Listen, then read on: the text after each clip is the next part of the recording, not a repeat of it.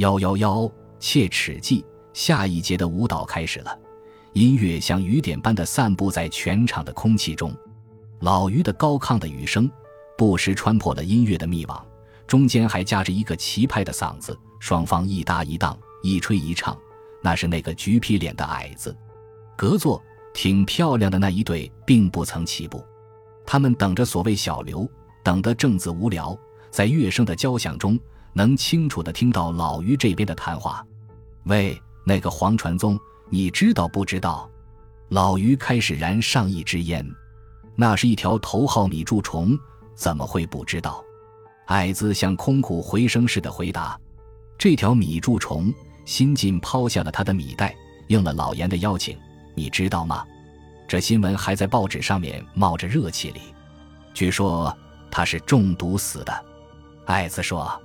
人人知道黄传宗是中毒死的，但他是怎样中的毒，在几百万的人口中，恐怕未必有人知道吧？难道你知道？当然，隔座挺漂亮的那一对男子的背部，本是向着老于的背部。此时，一颗满涂斯丹康的漂亮头颅，在半明灭的灯光中突然发出了闪动。你将详细的情形说给我听听。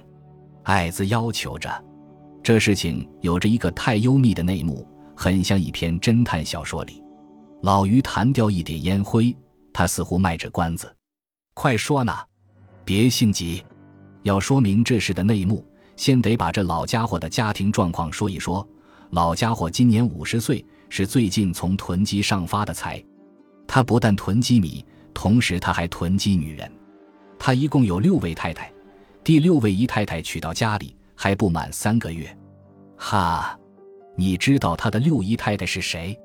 是谁呢？矮子反问。说出来，你该起立致敬礼。老于俏皮的故意说的那样郑重，他就是这里三个月前鼎鼎大名的首席红星呐。哦，李凤云吗？矮子说这四个字，完全用的是其社长在台上卖力时的韵味。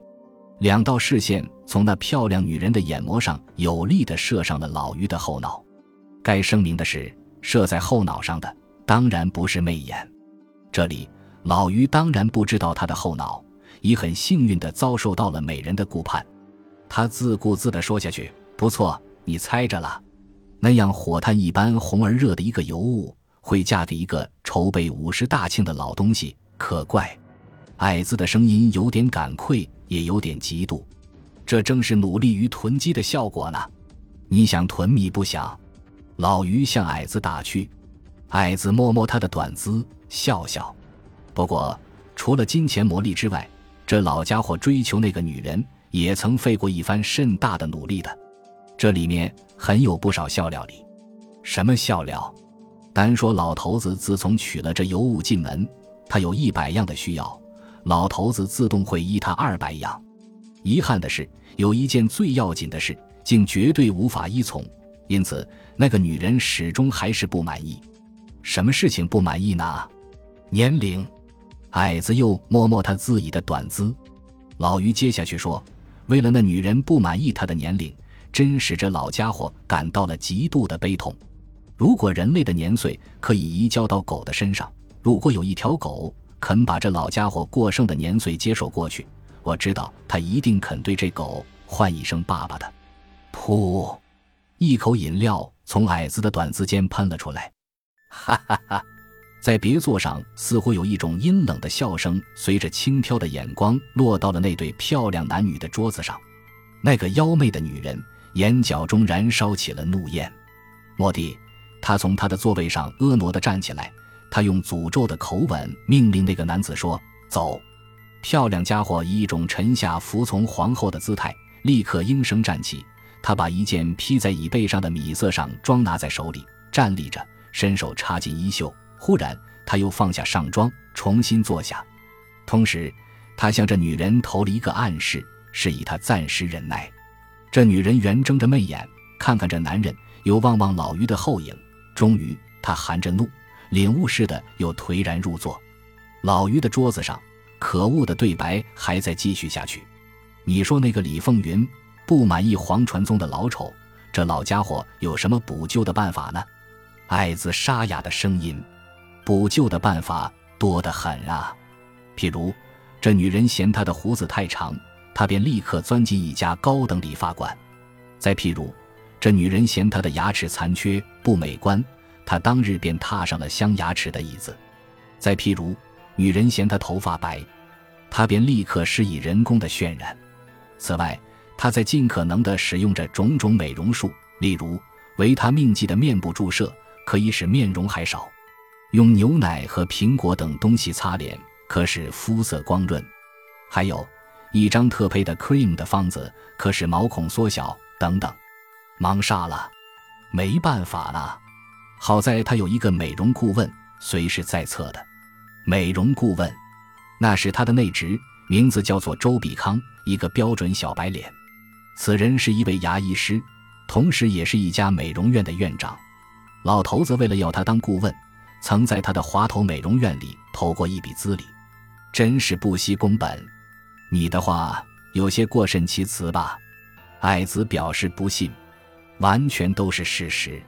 老于沉下脸色，坚决地说：“说了半天，这老头子是怎样中毒的，你还没有说出来。”矮子忽然觉悟似的这样说：“别忙，新奇的事情在后面啊。”老于抛掉他的烟尾，又燃上第二支。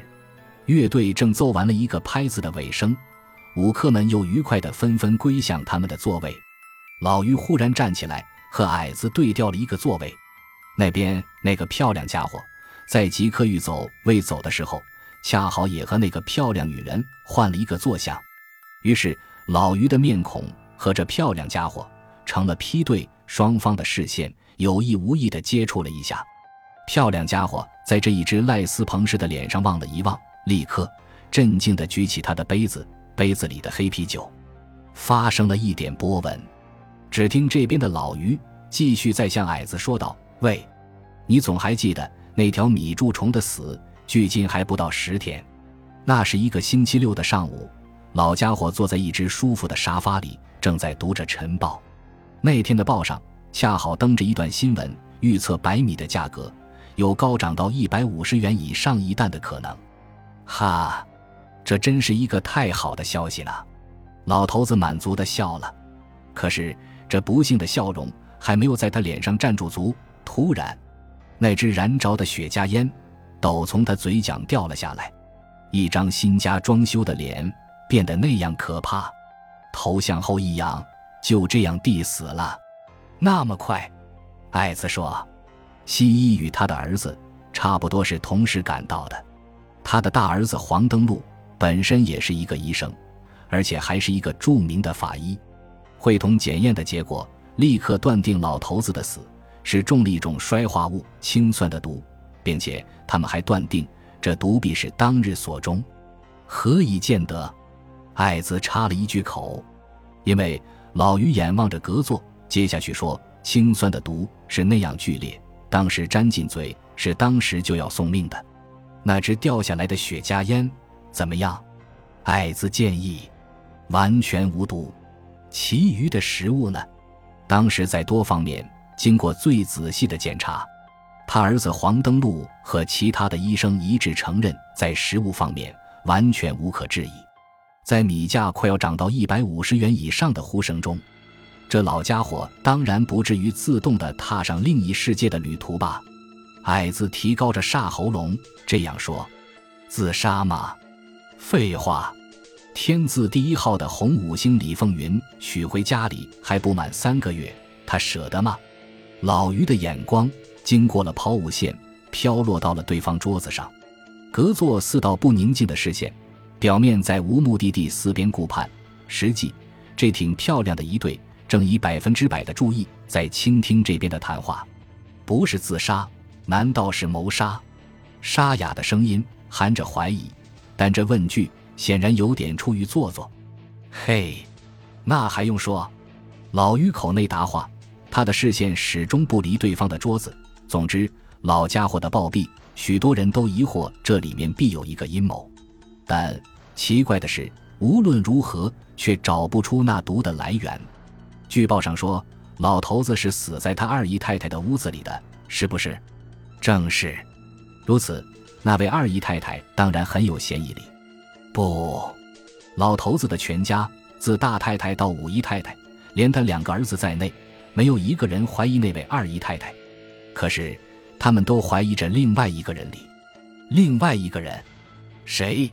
六姨太太。这六姨太太四个字说的那样的有力。只见隔座那个漂亮女人，正用一块小手绢在拭去鼻子边的汗渍。本集播放完毕，感谢您的收听，喜欢请订阅加关注，主页有更多精彩内容。